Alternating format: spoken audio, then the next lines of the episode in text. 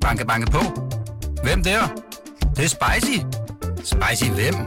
Spicy Chicken McNuggets, der er tilbage på menuen hos McDonald's. Badum, bom,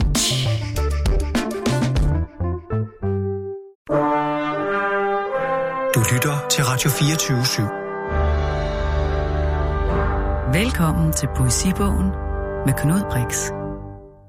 Solen jagter os uden lyd eller bevægelse. Vi går sommeren i møde. Nærhed til solen, slægtskab til solen. Vi går rundt i det høje græs. I et syn, jeg havde, så jeg, vi gik ned til fyret. Jeg var i tvivl, om sandet kunne passe på os, om det virvlede om sig med egne meninger. Hvis jeg havde haft kræfterne, havde jeg animeret det og ladet det bære os hjem. En knop i øjenbrynet strammer som en lille pupil, der prøver at se. Der er brug for bevægelser til alle kroppe. Hvis ikke vi befinder os i sengene, flyder vi ud på plænerne rundt om huset, ind i alle husets rum. Vi opbevarer væsker og mad i køleskabene. Vi lægger lort i kummerne. Vi skiller os af med hud i badene. Lever man længere, forstår man dagene bedre, hvis man sidder lidt hver dag med øjnene åbne mod solen. Jeg vil fotografere alt. Alle billeder er de første, jeg tager. At fotografere, at tage. Bærerne langs vejen gennem hegnet. Bærerne i stykker mellem fingrene med lilla saft. At tage, også at tage til, blive mere, blive ved. Væsker er venlige, alting afslører sig langsomt. Alting afslører sig langsomt i dryp. Der er brug for kroppen til alle bevægelser. Vi gik aldrig ved vandet. Sandet behøver ikke vores livstegn. Senere knitrer de snegle, vi ikke får fjernet fra bålet. Jeg må se væk. Mine ben er kolde, men jeg mærker det ikke. Det virker forfængeligt, da natten, at den, efter at have været sort et stykke tid, ændrer sig til blålig. Her lugter af nyslået græs, en lugt af sorg. Det er græsset, der sørger. Der er andre dage. Ja, for andre dage. Det beskærer mit rige, det indætte, bearbejdede madvarer er uigennemskuelige, appelsinerne taler et klarere sprog. Pluk mig, pluk mig, idiot. Jeg fratager appelsinerne, skralden, trævlerne. Hengivelse er kaotisk og går aldrig kun én vej. Jeg kan samle mig til en sky af turkis. Jeg har hjerter nok til en farm. Jeg har organer nok. De yderste blade på træet, er det dem, som er mest forelskede, dem, som når lyset først. Gå i en lige linje over denne mark, spis det strå. Gå i en lige linje, indtil du når den næste planet, et nyt skød, fugt nok, en sølvlignende hud.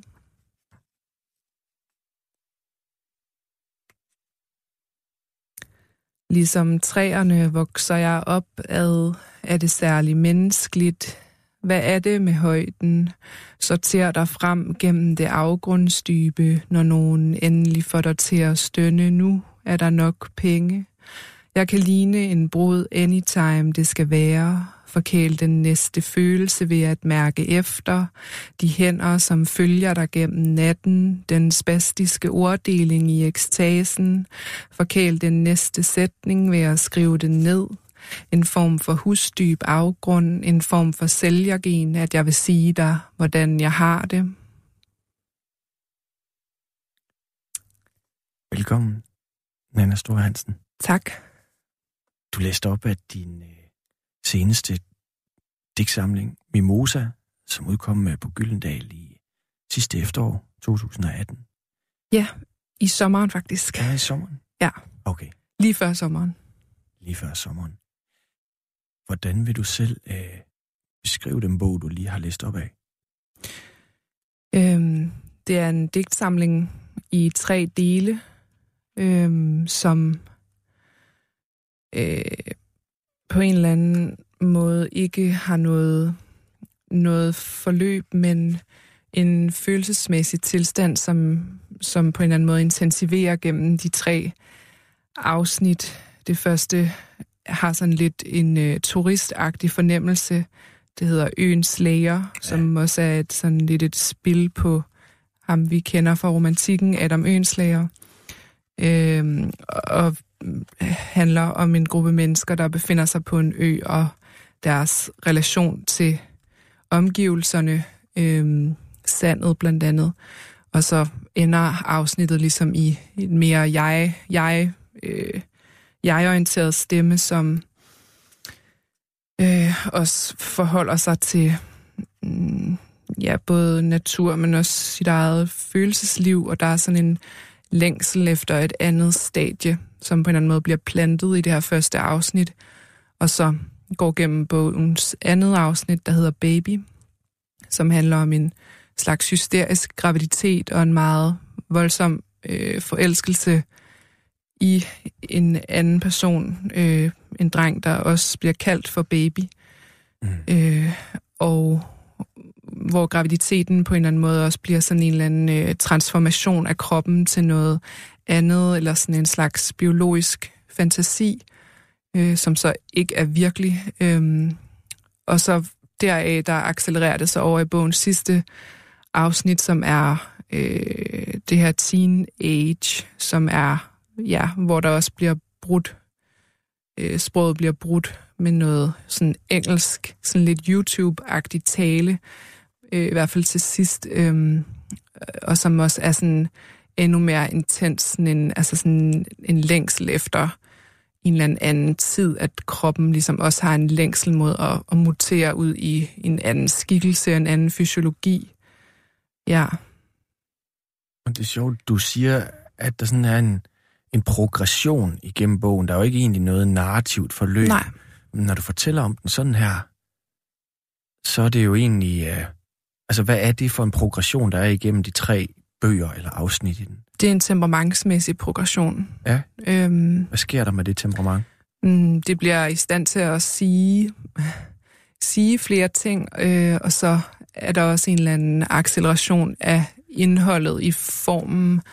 Altså det bliver mere, hvad skal man sige, mere intenst, går hurtigere, altså rytmisk også ændrer det sig, tager en anden form, og der er også den her optagethed jo af teenage, som jo er den her bløde form, som man jo har i teenageårene, hvor man også strækker sig og udvikler sig, og det tror jeg har været optaget af på sådan nærmest lidt en botanisk måde, altså sådan det her med at være sådan i total ændring, som jo nok mest er indkapslet i teenageårene eller i puberteten, men så også, altså at det jo er en generel, altså også en evolutionær omstændighed for os som mennesker, at vi hele tiden er i gang med at udvikle os. Så det enkelte menneskes udvikling bliver nærmest en slags metafor for menneskehedens udvikling?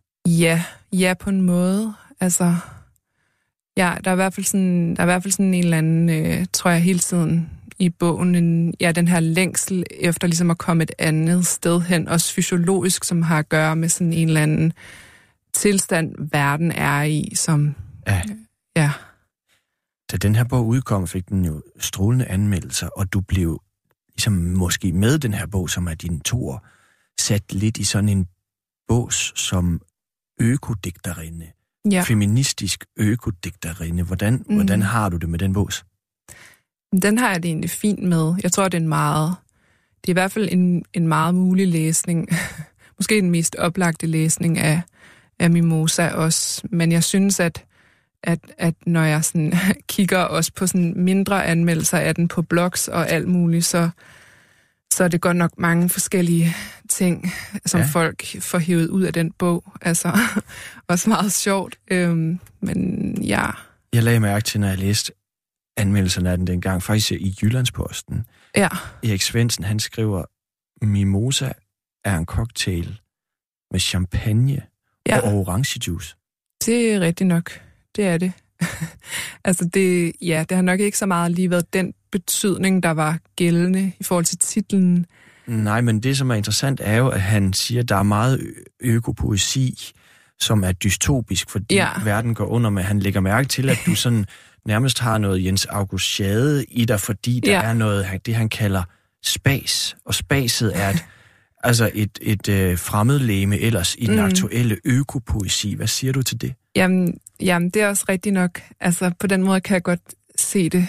Jeg tror, at jeg har lige siden min debut Spektakel været ret optaget af liv på tværs af arter, men også former på en eller anden måde, og sådan, at der nok generelt i det, jeg skriver, er sådan en rimelig hæftig ekstase over at være i live, og liv generelt, alt muligt liv. Har du det selv sådan, at du i ekstase over at være i live? Nej, men nogle gange kan jeg godt være det. Ja. Altså, det er ikke sådan en generel stemning, men det kan meget være det, ligesom... I øjeblikket? I øjeblikket? Nej, i øjeblikket. Nå, i øjeblikket, at du oplever ekstase over at være i live? Ja, og så... Ja, der er også bare noget med... Det er jo også en... det er jo ikke sådan mig, sådan nej, personligt eller privat, men det er i hvert fald en stemme, som jeg nok også er gået sådan ekstra ind i Mimosa. Sådan den her besyngelse og sådan et eksalteret humør. Også, jeg tror også, det har noget at gøre med på en eller anden måde at være interesseret mere i bevægelighed end en eller anden interesse for sådan et apokalyptisk endepunkt, som også er knyttet meget til økopoesien, for eksempel. Ja. Ja. Men som person, jeg ved, der er selvfølgelig der forskel på det jeg, der taler, eller bogen og dig. Ja. Men du er jo en person, som også... du er veganer, ikke? Jo. Og du er vel... Du er jo ikke partipolitisk på den måde, men du er jo... Du tager jo... der er vel alligevel en linje imellem de ting, du skriver, og den måde, du lever på. Det er rigtigt. Prøv at fortælle om, hvordan du lever. Jamen, jeg lever som veganer, eller blandt andet som veganer, og det har jeg gjort i 4, snart 5 år. Ja. Og det betyder, at jeg prøver at undgå alt muligt, og påføre alt muligt lidelse til dyr, især i industrielt henseende, undgå animalsk fødevareindustri, men også tøj. Men for mig er det også ligesom en del af en større, tror jeg, det lyder så banalt, men egentlig meget ægte og vigtigt også, en større ligesom kapitalismekritik på en eller anden måde også. Generelt ret optaget af, hvordan man kan indstille sit forbrug mest muligt, eller gøre det mest muligt bæredygtigt eller hensigtsmæssigt i forhold til, at vi også lever i et økosystem på en planet, og at der er virkelig mange aspekter i spil, når man køber ting. Så på den måde er der alligevel en base i det, du er, til det, du skriver? Ja, jeg tror virkelig, at sådan... Jeg er selvfølgelig veganer, på grund af sådan den situation, eller det her kaos, vi er i, som er et klimakaos, og alle mulige andre årsager, men jeg er virkelig også, jeg har virkelig helt gennemsyret af sådan en virkelig heftig kærlighed til dyr og andre arter, og jeg sidder og bliver sådan... Jeg tænker, fordi for eksempel... der er vi jo meget forskellige på det der, fordi jeg jæger, og det betyder virkelig meget for mig. Og det, jeg føler et eller andet instinkt i forhold til at slå dyr ihjel. Ja. Jeg kan simpelthen godt lide at slå dyr ihjel. Ja. Det må jeg indrømme. Ja. Hvad tænker du om det? At det er et valg, du har taget på en eller anden måde. Jeg synes, det er flot, at du kan... Eller ikke flot, men jeg synes, det er flottere, at du kan gøre det personligt, i stedet for... den her situation, vi jo ellers har, hvor man betaler andre mennesker for under nogle meget ubehagelige kår, også meget ubehagelige kår op til dyrenes død, ligesom betaler nogle andre for at slå dem ihjel på en eller anden måde. Så du laver ikke en etisk sondring af, fordi man er jæger, som man et dumt svin eller et dårligt menneske eller et eller andet? Nej, jeg tror heller ikke, at folk, der slagter dyr, er et dårligt menneske. De er bare et menneske, som har har et job i den branche. Ja. Så på den måde så er jeg ikke ude efter enkeltmennesker. Det er mere en struktur omkring vores fødevareproduktion. Ja. Jeg kunne godt tænke mig at spørge dig om din arbejdsproces. Jeg ved, at du ikke bare er typen, der sætter dig ned ved en computer og siger, nu skal jeg finde noget inspiration, nu skal jeg skrive. Altså, du bruger jo blandt andet et Tumblr, det her, er det et socialt medie, kan man kalde det? Ja, det kan man nok godt kalde det. Hvor du skriver, så vender du tilbage til det, bruger noget af det, du bruger notes på. Prøv at beskrive, hvordan arbejder du?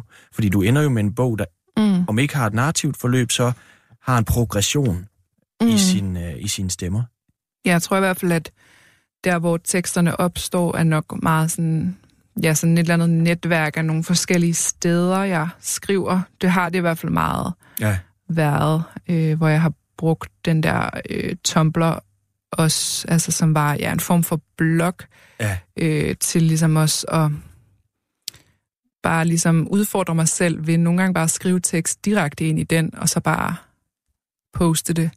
Men så er der også for eksempel meget af det tekst, som så har været igennem en anden proces, før det kom ind i Mimosa. Ja. Men ellers så, jeg er virkelig ustruktureret til at arbejde, og det er lidt besværligt, men det er også, når det så er der, så er det ligesom, det er meget banalt, tror jeg, det der sådan lidt digtermyten, om at så bliver man sådan helt, men det er virkelig, jeg skriver på sådan nogle highs. Ja. Altså det kommer bare sådan, altså, og så er det tit også en periode, hvor der er en eller anden stemme, men på en eller anden måde er lidt, eller jeg er lidt besat af nok. Okay. Hvordan mærker du den stemme? Det er bare sådan et særligt blik, eller et særligt perspektiv på verden, hvor man lægger mærke til nogle særlige ting, som så, når det har stået på et stykke tid, måske ordner sig lidt. Man begynder at se en eller anden sammenhæng, når man samler. Det er jo også tit i den der samlingsbevægelse, hvor man tager de der forskellige tekster, og så er der jo noget, der ryger ud, men der er jo som regel en eller anden idé. Måske kan man ikke helt forstå det med sit sprog endnu, men man kan forstå det med sin fornemmelse i hvert fald, at det er på vej et sted hen, hvor det lidt har det samme agenda. Men du beskriver det som et high, eller er du nærmest høj nogle gange, når du skriver? det kan godt være. Prøv at beskrive det. Jamen, jeg tror, det er lidt sådan en følelse af total grænseløshed, både i forhold til ting, der kommer ind som indtryk, men også, at en eller anden grænse mellem mig og verden er totalt udslettet. Altså, følelsen af at kunne sige alt, eller skrive alt, og bevæge sig alle steder hen med den her. For mig er det jo meget en stemme. Nu er jeg jo digter. For nogle andre er det måske sådan noget med, altså, hvis man skriver romaner eller sådan noget, så har man jo mere en karakter, der flytter sig rundt, men stemmen er jo virkelig mit fartøj, altså. Men hører du en stemme? Nej, det tror jeg ikke. Så det er en stemme igennem skriften? Det er en stemme igennem skriften, men den har da helt klart en eller anden musikalsk kvalitet, altså det hænger virkelig meget sammen for mig, også det her med formen, hvad stemmen, altså indhold, hvad stemmen kan skrive om, men også hvordan den kan skrive om det, og hvilken klang den har, hvilken tone den på en eller anden måde har i sig. Du lytter til Poesibogen på Radio 24/7 med Knud Brix. Hans gæst er digteren Nanna Storr-Hansen.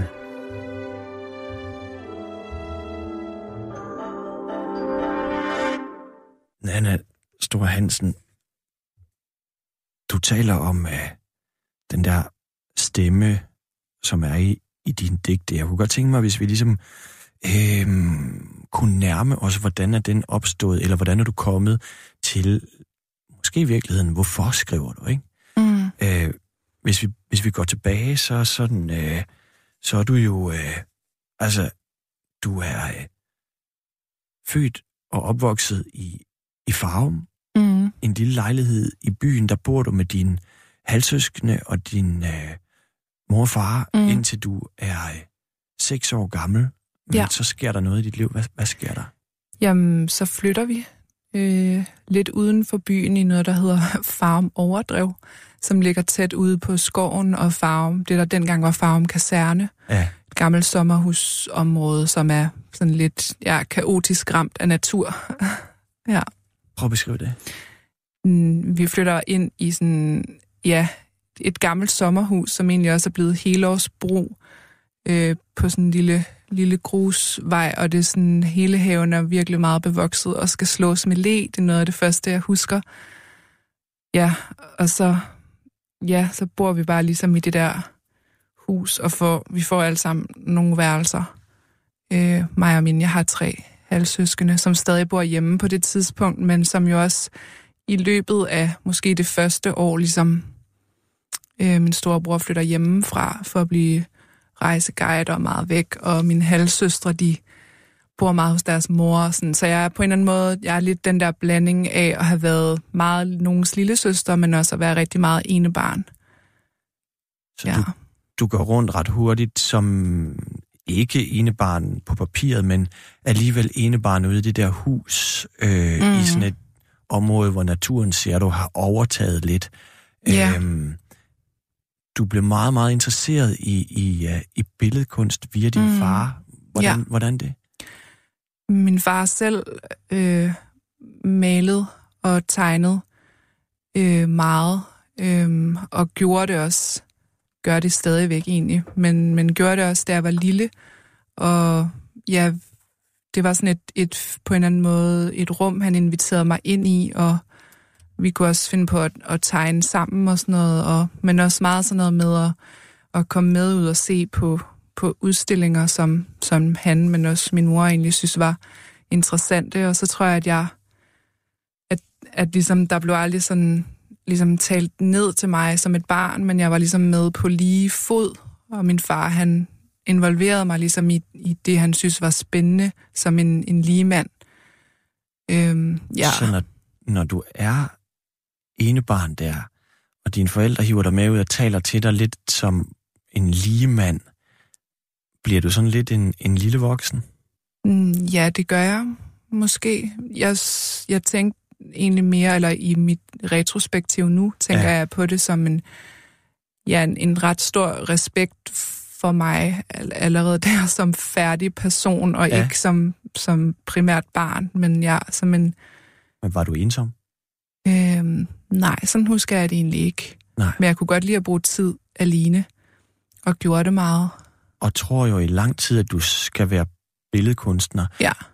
Men har fortalt mig også, at du ligesom har nærmest, jeg tror faktisk, du kaldte det en besættelse allerede, så nærmest i 1. klasse, ved du, at du vil skrive en bog, og den skal komme på Gyldendal.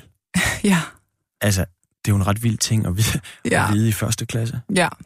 Ja, jeg tror, jeg var ret både besat af det skabende rum, det kreative rum, men jeg var også besat af ligesom at vise det til folk. Jeg kunne finde på ligesom at arbejde på den her roman for eksempel, eller nogle noveller blev det også senere hen, og så ligesom invitere mig selv til at komme og læse op i min klasse. Okay. Og hvad sagde de til det? De synes, det var ret fedt. Der var ret meget sådan, der var god support på os fra mine lærere, så det var virkelig... Men i 1. klasse, altså en... Dejligt, ja. Ja. Altså, jeg ved jo, du så ligesom begynder også at skrive tekster og sangtekster, og simpelthen bare, altså, som helt lille begynder at skrive der, og så læse op. Hvor, hvis man skal kigge på det nu, hvor tror du, det der kom fra? Jeg tror, at altså, begge mine forældre har altid levet på en måde, hvor fordybelse var ret essentielt for dem. Ja. De er begge to uddannede gymnasielærere, og har derfor haft, det har været sådan derhjemme, at de tit forsvandt ind i noget fordybelse ved at læse, eller ved at de simpelthen skulle bare ret stile. Så kunne du ikke komme i kontakt med dem? Det kunne jeg godt, men det var ligesom, der var noget, der man tog sit space på en eller anden måde. Det er sådan noget, jeg meget har med hjemmefra, tror jeg, det der med, at man tager lige sit space, og så laver man lige sine ting. Ja. Og så tror jeg egentlig også, at det var sådan en måde, måske også det der med, at jeg havde jo ikke nogen, der lige var i nærheden af min egen aldersgruppe derhjemme. Så det der med ligesom selv at sidde og tegne rigtig meget, eller sådan lave de der ting, lege selv. Ja. Ja. Og så er der lige dele billedkunst og lige dele skriftsprog fra, du så nærmest er helt lille. Altså hvordan du du maler og tegner og bliver ved med det, jeg tror, du skal på Kunstakademiet. Hvornår går det så op for dig, at det ikke er det, du skal, men du skal skrive? Det gør det ligesom, da jeg kommer på... Nej, faktisk da jeg bliver færdig med gymnasiet, så i en eller anden sommer, så læser jeg en form for anmeldelse af en af Lars Skinnebachs bøger, som jeg tror, det var Lillian Munch Røsing, der har skrevet den. Måske var det sådan mere sådan en temaartikel om vrede i litteraturen, ja, hvor hun fremhæver hans bog. I morgen findes... Jeg tror, det var I morgen findes systemerne igen, ja. Og det blev jeg sådan virkelig optaget af igen, det der med temperament på en eller anden måde, og en helt særlig måde at skrive på, men også en anden måde at opfatte digte på, som lige pludselig også krævede en anden måde at læse på, end jeg var vant til fra skolen. Ja. Og så, ja, tror jeg, så var det... Så der er nærmest et før og et efter, at du læser Lars Skinnebachs bog? Ja, det er der virkelig. Det var også igen ligesom sådan en besættelse, som så meget hurtigt, tror jeg, det er nok lidt generelt for mig, så hurtigt bliver det til en ambition om så selv også at skulle skrive. Jeg havde ikke skrevet digte før rigtigt, så det blev ligesom den nye ting. Og hvis man ikke lige har læst Lars Skinnebachs bog, I morgen findes systemerne igen, så er det jo, nu taler du om vrede, altså der er jo en vrede, jeg har bare lige taget en enkelt passage med, som man måske kan høre. Han skriver, det er de privilegerede, der forsvarer deres privilegier. Der er så mange forudsigelser og svin.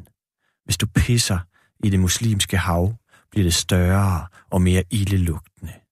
Men det skal ikke afholde dig, herr folketingsmand.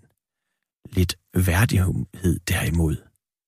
Altså, en vrede, og der var jo mange, der dengang måske læste det, som om, at det var hans stemme et eller andet sted, ikke? Og den fik måske af nogen en hård medfart, fordi man læste ud sådan en eller anden klassisk mono-læsning. Hvordan læste du den?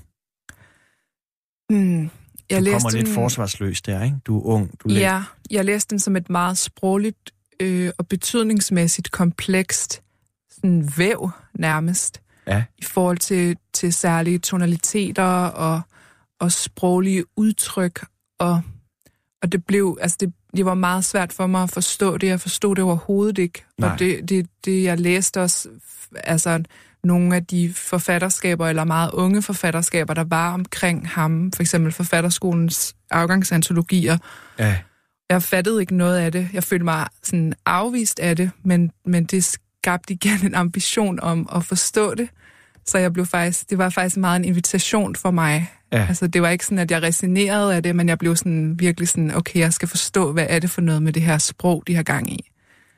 Du kommer jo så også på et tidspunkt på Holbæk Kunsthøjskole, hvor du simpelthen bliver bombarderet med god litteratur. Ja. Hvordan oplevede du det? Det var helt fantastisk. Altså, jeg startede på et meget lille litteraturhold, hvor vi kun var fem elever, måske 4 til sidst nærmest, hvor vi blev undervist af digteren Claus Handberg, som var vildt inspirerende, og han havde ligesom meget det der poesifokus, og fordi vi var så få, så var der også en helt særlig opmærksomhed på ligesom hver elevs stemme, og han blev ret hurtigt en slags sådan mentorfigur for mig. Og følger dig jo også efter, du stopper på skolen. Ja. Hvordan, altså, afleverer du tekster til ham og får kritik, eller hvordan fungerer det? Ja, jeg husker det, som om han skrev til mig på et tidspunkt, om jeg stadig ville være kunstner. Og så, det var ligesom efter højskolen, og så tror jeg, altså sådan, så efter det, så afleverede jeg ligesom, eller sendte ham nogle digte, som han gerne ville læse. Det var jo bare fedt, og så...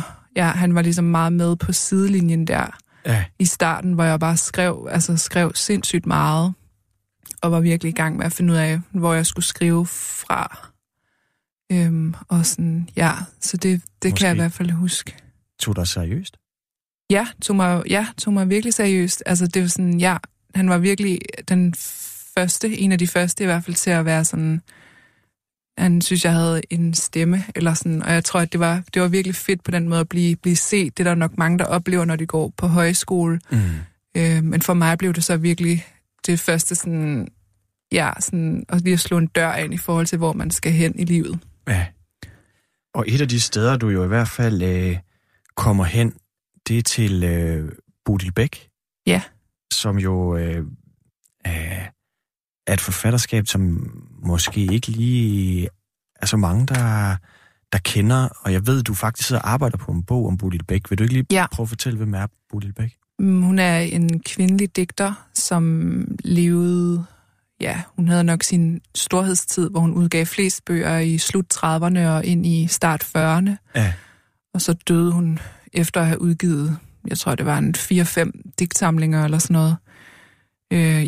Og så boede hun sammen med Schade i en periode og havde generelt ret meget kontakt til samtidig kunstner Olaf Høst blandt andet. Hun døde hos ham på Bornholm faktisk. I Gudhjem. Ja.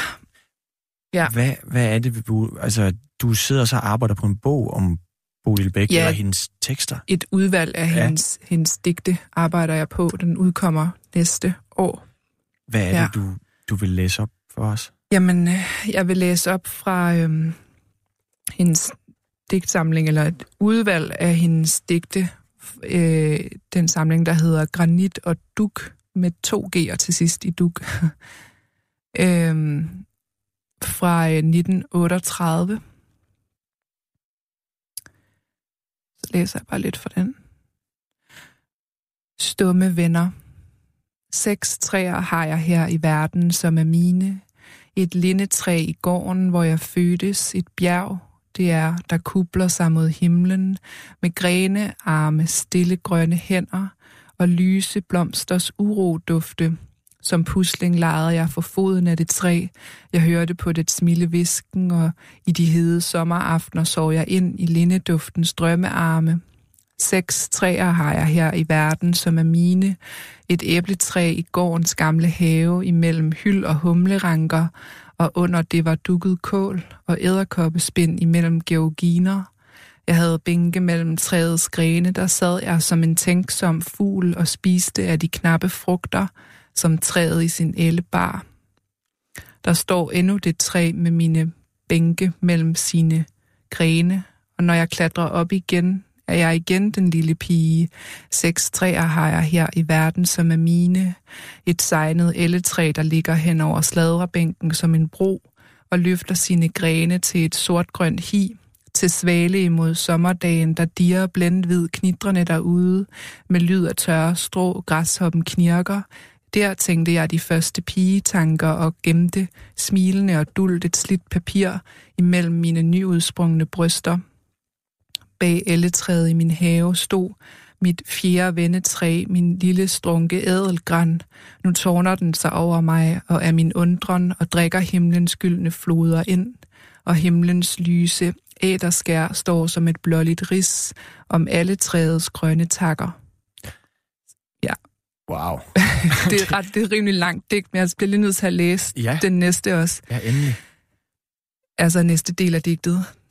6 træer har jeg her i verden, som er mine. En poppel, som et himlens orgel sang sine vilde sange for mit pigevindue. Den sorte borggrav sukkede under nattehimlen, og poplen vendte sine åndehænder som hvide blade i en dødebog. Ja. Hvad er det ved Bodil Bechs Granit og dug med 2 G'er, som gør, at du mener, at den skal med i et udvalg, når du laver en bog med hendes tekster? Altså, jeg synes lige, at den digtsamling er måske den bedste, hun har skrevet. Der er sådan en rimelig stor variation, synes jeg, i kvaliteten af hendes digte. Og det tror jeg har... Ildtunger danser har jeg læst. Ja, der er også en, der hedder... Hvad nu den hedder... noget med heste, flyvende hestemanker og nogle andre titler. Men der er sådan mange tidstypiske træk i hendes ting også, og det, der kan man sige, jeg har fokuseret lidt mere på noget måske lidt mere egensindigt ved hendes stemme. Jeg har ikke været så optaget af det. Der er sådan et ret religiøst billedsprog, som også er spændende, men jeg har ligesom været interesseret i det vilde, som jeg synes, hun kan, som er at have sådan nogle skæringspunkter mellem det hverdagslige og det personlige, og så det planetariske, ligesom at have det der spænd mellem de der 2 perspektiver, intimitet og total nærhed, det ene sted, for eksempel kærlighedsdigtning, alt muligt, og så på det andet sted have det planetariske, svæve gennem æterrummet, og planeterne roterer, og du ved, det hele. Ja. Ja. Så du prøver at hive hende ud af samtiden og ind i evigheden? Ja, på en måde. Altså, hun vil jo altid høre til der. Ja. Det kan man jo ikke tage fra hende. Men du vil tage det samtidig ud af det? Eller det religiøse? Ja, der er i hvert fald sådan noget af det, hvor det ligesom har sådan en ensformighed over sig, som jeg tænker, man finder i mange af de tekster, der er skrevet på det tidspunkt. Men jeg synes bare, at hendes ting generelt, og så vil jeg nok mene især det udvalg, jeg har lavet, har meget at sige i forhold til en situation, vi står i lige nu. Hvordan det? Hvor vi jo altså om noget er udspændt mellem det planetariske og det personlige på en eller anden måde, eller det individuelle. Det oplever jeg ved, at på en eller anden måde, at vi jo er i det her klimakaos og lever i sådan en verden, som på en eller anden måde er meget langt væk, føles det, men som jo også er virkelig tæt på og tilgængelig på en eller anden måde gennem alt muligt teknik og altså digitalt, men at nogle valg, som vi træffer som enkeltpersoner, har vildt stor betydning i et større billede, og det er meget vigtigt lige nu, hvad for nogle valg vi træffer. Så den bevidsthed. Du lytter til Poesibogen på Radio 24/7 med Knud Brix. Hans gæst er digteren Nanna Storr-Hansen.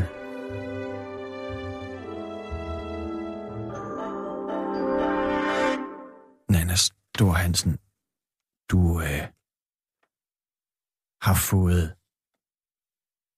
kritik af digteren Claus Handberg. Du er gået fra at have været sådan det, du kalder et overambitiøst, næsten barn med storhedsvanvid, til at du begynder at skrive selv. Du finder ud af, at det ikke er maleriet. Du begynder at læse kunsthistorie, ikke også? Men springer fra og kommer jo ind på forfatterskolen. Mm. Og lige præcis med dig og forfatterskolen er der jo nok mange, der ligesom har hørt på den ene eller den anden måde omkring din tid på forfatterskolen. Mm. Men jeg vil egentlig godt bare tænke mig at spørge, altså, fordi du skrev på et tidspunkt om din tid derinde, hvor da du begynder på forfatterskolen, så skriver du: mit første år på skolen begyndte almindeligt, turbulent og lykkeligt, fuldstændig forvirret, overmodigt, overvældende, genert og nysgerrigt. At komme ind på skolen var det bedste, der var sket for mig. Her fik jeg meget forærende. En lille familie, et sted, jeg hørte til.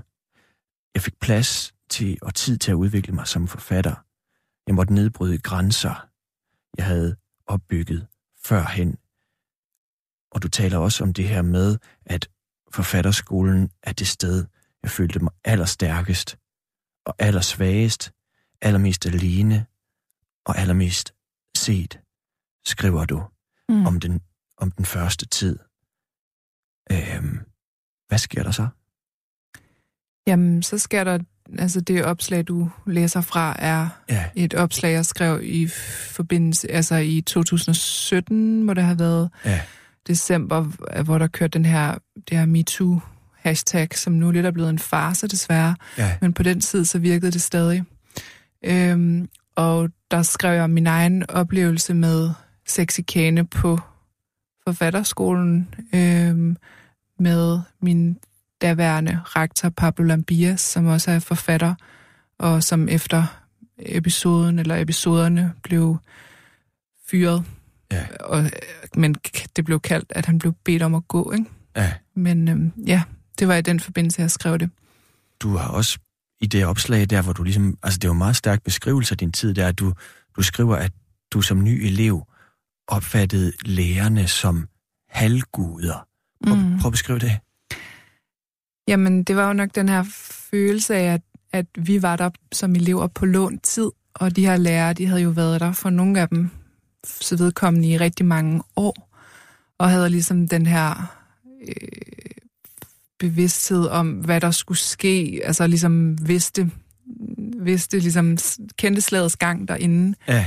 Og vi var jo ligesom helt nye og helt friske i det, og så virkelig meget op til dem, fordi de var det, som vi gerne selv ville ende med at blive ja. Nemlig forfattere. Ja. Ja, så det tror jeg var sådan en af grundene. Og så sker der jo det, at som du siger, Pablo Llambías, som du beskriver det, begynder at give dig meget opmærksomhed, og så er det, der er en julefors, hvor det går galt. Vil du fortælle om, hvad der skete? Jeg vil ikke fortælle om det i detaljer, fordi det har jeg egentlig skrevet ind i det der opslag, som man meget nemt kan google sig til også. Ja. Det blev også udgivet på I Do Art. Men det var i hvert fald en grænseoverskridende oplevelse, som også havde en masse efterdønninger efter den julefrokost der, og ud i hele min sidste tid på skolen, altså i mit første år der. Ja, meget angstprovokerende. Ja. Oplevede du angst i forbindelse med det? Ja, masser. Hvordan? Det gør jeg virkelig. Jamen, jeg fik angst af at være der, fordi at ligesom i tiden efter det var sket, der havde jeg ligesom en eller anden idé om, at det bare lidt skulle manes i jorden, og at jeg havde ikke lyst til, at det skulle blive en del af min identitet på skolen, så det jeg nok egentlig gjorde, hvis man skal sige det meget simpelt, var at tage et meget stort hensyn til ham. Hvad gjorde du? Gik du videre til nogen med det, eller? Jeg fortalte det i hvert fald til min gode ven Johannes derinde, kan jeg huske, ret tidligt. Ja. Og det begyndte ligesom bare at bryde sammen for mig, det der hensyn, jeg prøvede at tage til ham. Jeg kunne ikke være i det der rum, som i forvejen jo derinde er et meget, meget sådan spændt rum, fordi der er så meget på spil i tekstkritikken på en anden måde. Sådan hele måden, det fungerer på. Det blev for meget. Jeg fik rigtig meget angst af det, og gik også til psykolog i den forbindelse. Og ja, det gjorde virkelig, at jeg havde svært at være til stede på skolen, og så endte det jo med, at jeg selv opsøgte Asta Olivia, som er lærer derinde stadigvæk. Ja, Nordenhof. Og som lige var blevet ansat der. Og jeg fortalte det til hende, fordi jeg stolede virkelig meget på hende. Og hun var ligesom lidt yngre, og ja, vi havde en virkelig god kontakt. Hun var også min gruppelærer derinde. Man har sådan nogle små grupper, hvor man læser mere. Ja. Ja, mindre tekst. Ja. Og det ender jo med, at Pablo Llambías, som du siger, må stoppe på skolen. Ja. Og det er jo først flere år efter, at det ligesom kommer frem, da MeToo-bølgen så ruller, ja. at du vælger også at skrive din oplevelse af, hvad der er sket. Ja. Prøv at fortælle fra, at du går egentlig holder det lidt selv, har angst omkring det, og så kommer den her MeToo-bølge. Ja. Hvad sker der så? Jamen lige pludselig var der jo på en eller anden måde en stemme, man kunne tage, som var det her hashtag, så kunne man tage det hashtag og bruge det som en slags megafon eller forstærker, hvor det på en eller anden måde var muligt overhovedet at tale om sådan nogle her erfaringer, og hvor det ja, også altså på en eller anden måde endte med jo heldigvis for mig at blive en kæmpe styrke og forvente noget, som føles som en ydmygelse til en kæmpe styrke på en eller anden måde. Der var en masse kraft i det der MeToo-hashtag. Men det var ikke muligt på en eller anden måde at snakke om det før det. Og altså, ja, jeg ville jo også bare gerne være en forfatter, der lavede nogle bøger, uden at der skulle være alt muligt personligt, altså som havde at gøre med forfatterskolen. Ja. Det er jo også ligesom det, ikke, at det har ikke at gøre med mig, det har at gøre med den der struktur, som var på den skole, og som er på mange andre institutioner, og det er også det, som jeg, hvis man går ind og læser mit opslag der, vil kunne se til sidst, at det også mest af alt er en, prøver ligesom at italesætte, at man er simpelthen nødt til at tage stilling til de der strukturer, hvor det overhovedet er muligt, at der er sex i kane. Altså. Men det var jo så noget et eller andet sted, du har mod til og kræfterne til at gøre, fordi der er ligesom noget andet, der bryder ud omkring det, ikke? Jo. Men jeg tænker også sådan, altså du har sagt om det tidligere, eller du har skrevet om det også, at når folk kommer og sagde, hey, er det ikke dig, der har fået rektoren på forfatterskolen fyret? Ja. Den ville du ikke rigtig ligesom have siddende på dig? Nej, fordi det var ham selv. Hvis han ikke havde lyst til at blive fyret eller blive bedt om at gå, så kunne han jo lade være med at fuck op. Og det mener jeg stadigvæk. Det mener jeg for alle. Der er jo ikke nogen, der får nogen fyret. Det findes ikke. Man får sig selv fyret, hvis man fucker det op. Og sådan er det. Hvordan har du det med hele sagen i dag? Jeg har det fint. Jeg synes, det var fedt på en eller anden måde at kunne bidrage med den sådan milepæl, og det var, altså der åbnede sig bare sådan et ekko af stemmer, så snart at jeg gav lyd til min egen, virkelig sådan et hæftigt søsterskab også, der åbnede sig i det der kommentarfelt, og også altså privat i form af alle mulige beskeder. Jeg fik virkelig mange henvendelser, efter jeg havde slået det der op på Facebook. Og alligevel siger du, at MeToo er, hvad var det, du sagde, fiset ud? Det er eller blevet en eller anden mærkelig farce. Altså, det er jo sådan noget. Hvad er det farsiske? Jamen, jeg ved ikke, hvad det farsiske er, men det er i hvert fald blevet en joke. Altså, jeg synes virkelig, det havde et potentiale lige der omkring i 2017. Og nu er der jo bare sådan gået lidt dansker i den, som er lidt den der sådan, vi må jo ikke sige noget længere. Man kan jo ikke sige, hvad man egentlig mener, og nu er det hele jo også bare MeToo. Og eller krænkelse? Ja, så hedder det krænkelseskultur og offerkultur og alt muligt. Altså, det. Hvorfor tror du, at det kammede over, som du synes? Det havde potentiale, det kammede over. Hvorfor tror du, det er det? Jeg tror, det er for meget for ligesom folks bevidstheder at forstå det her, men det er jo også rent strukturelt, at hvis vi får gjort MeToo til en joke, jamen så kan vi jo stadig på en anden måde holde kvinders erfaringer omkring krænkelser nede på et eller andet niveau, ikke? Altså det er jo ligesom det, som det jo så fortsætter med at være forstoppet det der med, at de fortæller, hvordan ting egentlig foregår. Det er også noget lort, fordi så skal man jo ændre det hele. Din tidligere rektor, Pablo Llambías, har jo, kan man sige, brugt det her litterært. Han har skrevet en bog, der hedder Natteskær, hvor han ligesom i fiktionel form behandler det her. Ja. Hvad synes du om det? Jeg har ikke læst bogen. Nej. Så jeg kan ikke sådan bedømme den på nogen litterær måde. Nej. Jeg har læst om bogen. Jeg må indrømme, at jeg ikke helt forstår behovet for at skulle præsentere en sådan situation som en bog. Men det er han jo så gjort.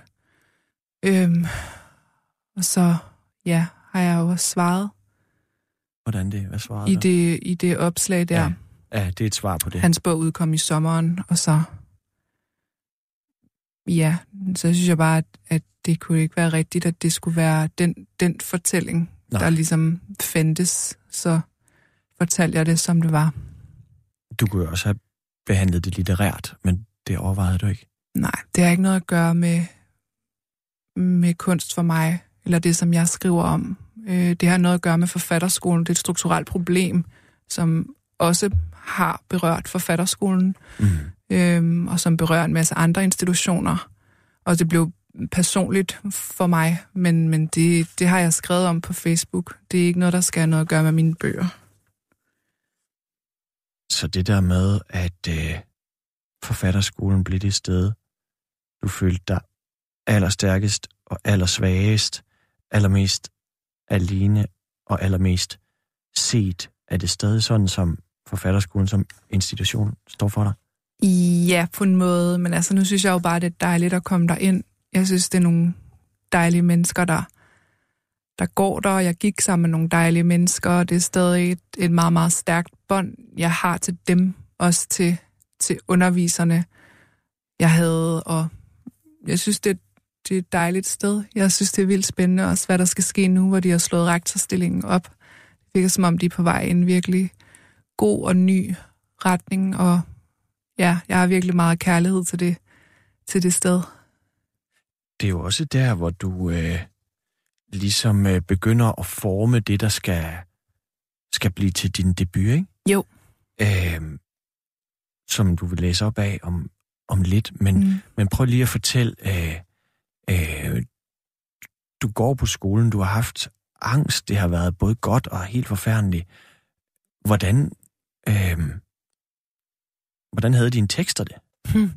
Mine tekster havde det godt. Mine tekster har det som regel altid ret godt. Også selvom du har det skidt? Ja. Og det havde de også derinde. Jeg har aldrig haft nogle traumatiske tekstlæsningsoplevelser derinde. Jeg har altid haft en, måske også nok for meget, jeg ved det ikke, sikkert fint doseret sikkerhed omkring det, jeg skrev på. Og ja, jeg synes, jeg havde en virkelig fed, virkelig ekspansiv udvikling med mine tekster, mens jeg gik derinde, især på mit andet år. Så det var, ja, det var virkelig fedt. Jeg ved, at der er andre, der har haft mærkelige blandede oplevelser med det. Også folk, jeg har gået sammen med. Men for mig har det virkelig været, ja, det var dejligt. Det var fedt. Og de der tekster, som begynder at komme, jeg ved, at det faktisk oprindeligt var, havde du en idé om, at det skulle være sådan en slags horror-tekst? Ja. Om nogle bjerge, der kunne tale? Ja, det var en lidt syret idé, jeg fik, mens vi kørte i en bil i Island gennem noget bjerglandskab, som også lidt er endt med at blive Spektakels forside, bare inde i Google Earth. Ja, men jeg dur ikke til at skrive de der narrative ting der, så det blev simpelthen for komplekst. Hvorfor siger du det? Hvorfor duer du ikke til narrativ? Jeg har ikke nogen erfaring med det. Det er bare det, tror jeg. Jeg havde tænkt, det skulle være sådan noget, en eller anden situation, øko-horror, hvor at bjergene på en eller anden måde henvendte sig til de folk, der boede i dem, og sådan nogle ting. Der er også kommet lidt et bjergdigt ud af det. Det sidste digt i Spektakel er på en eller anden måde en slags bjerg, der taler. Så der er lidt af det der horror med nogle talende bjerge, som sniger sig ind. Men hvordan bliver det så til noget andet end en horror-tekst om talende bjerge? Ja, hvordan gør det? Jeg tror også, der er et eller andet ved det der horror-formatet, som har at gøre med lige pludselig, altså måske er en økologisk bevidsthed også en horror, eller er mega uhyggelig, fordi man på en eller anden måde også anerkender, når man, det er ikke kun mennesket, der har en stemme i verden. Det kan godt være, at vi ytrer den via sprog og grammatik og alt muligt, men der er så meget mere levende her i verden, som også har stemme og ret. Og det er jo på en eller anden måde også en horror-ting. Lige pludselig at ting, som egentlig bare skulle være døde og sådan ikke har nogen vilje, lige pludselig har sygt meget vilje og liv. Ja. Eller sådan. Og det blev så til den her digtsamling. Ja. Men kan du høre de stemmer? Altså, du skriver jo så om bjergene, der taler i det ene digt. Ja. Altså, kan du nærmest høre naturens stemmer? Nej, det kan jeg ikke, fordi det er jo ikke ligesom... Men de findes? Ja, det er bare ikke ligesom, at vi sidder og snakker med hinanden her. Altså, det er ligesom et andet sprog, som har et andet udtryk.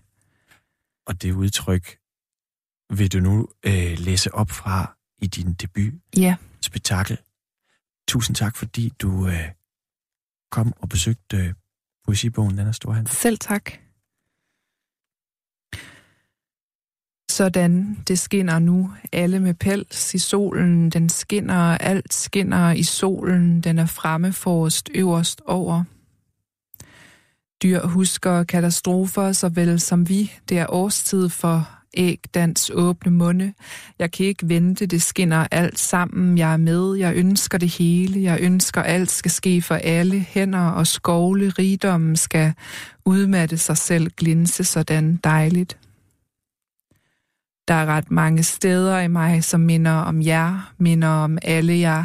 Giver mine hænder og skuldre med nu, sådan sprækker jeg. Er det kærtegn for vejret, at ruden står åben? Er det en nødvendighed?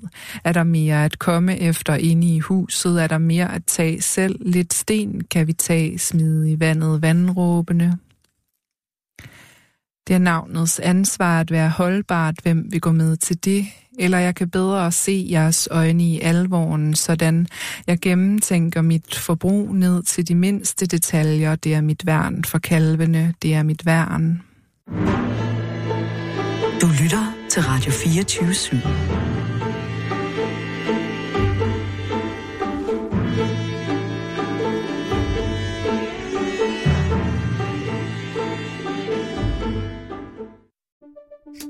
Banke, banke på. Hvem der? Det er spicy. Spicy hvem? Spicy Chicken McNuggets, der er tilbage på menuen hos McDonald's. Badum, bom, tji.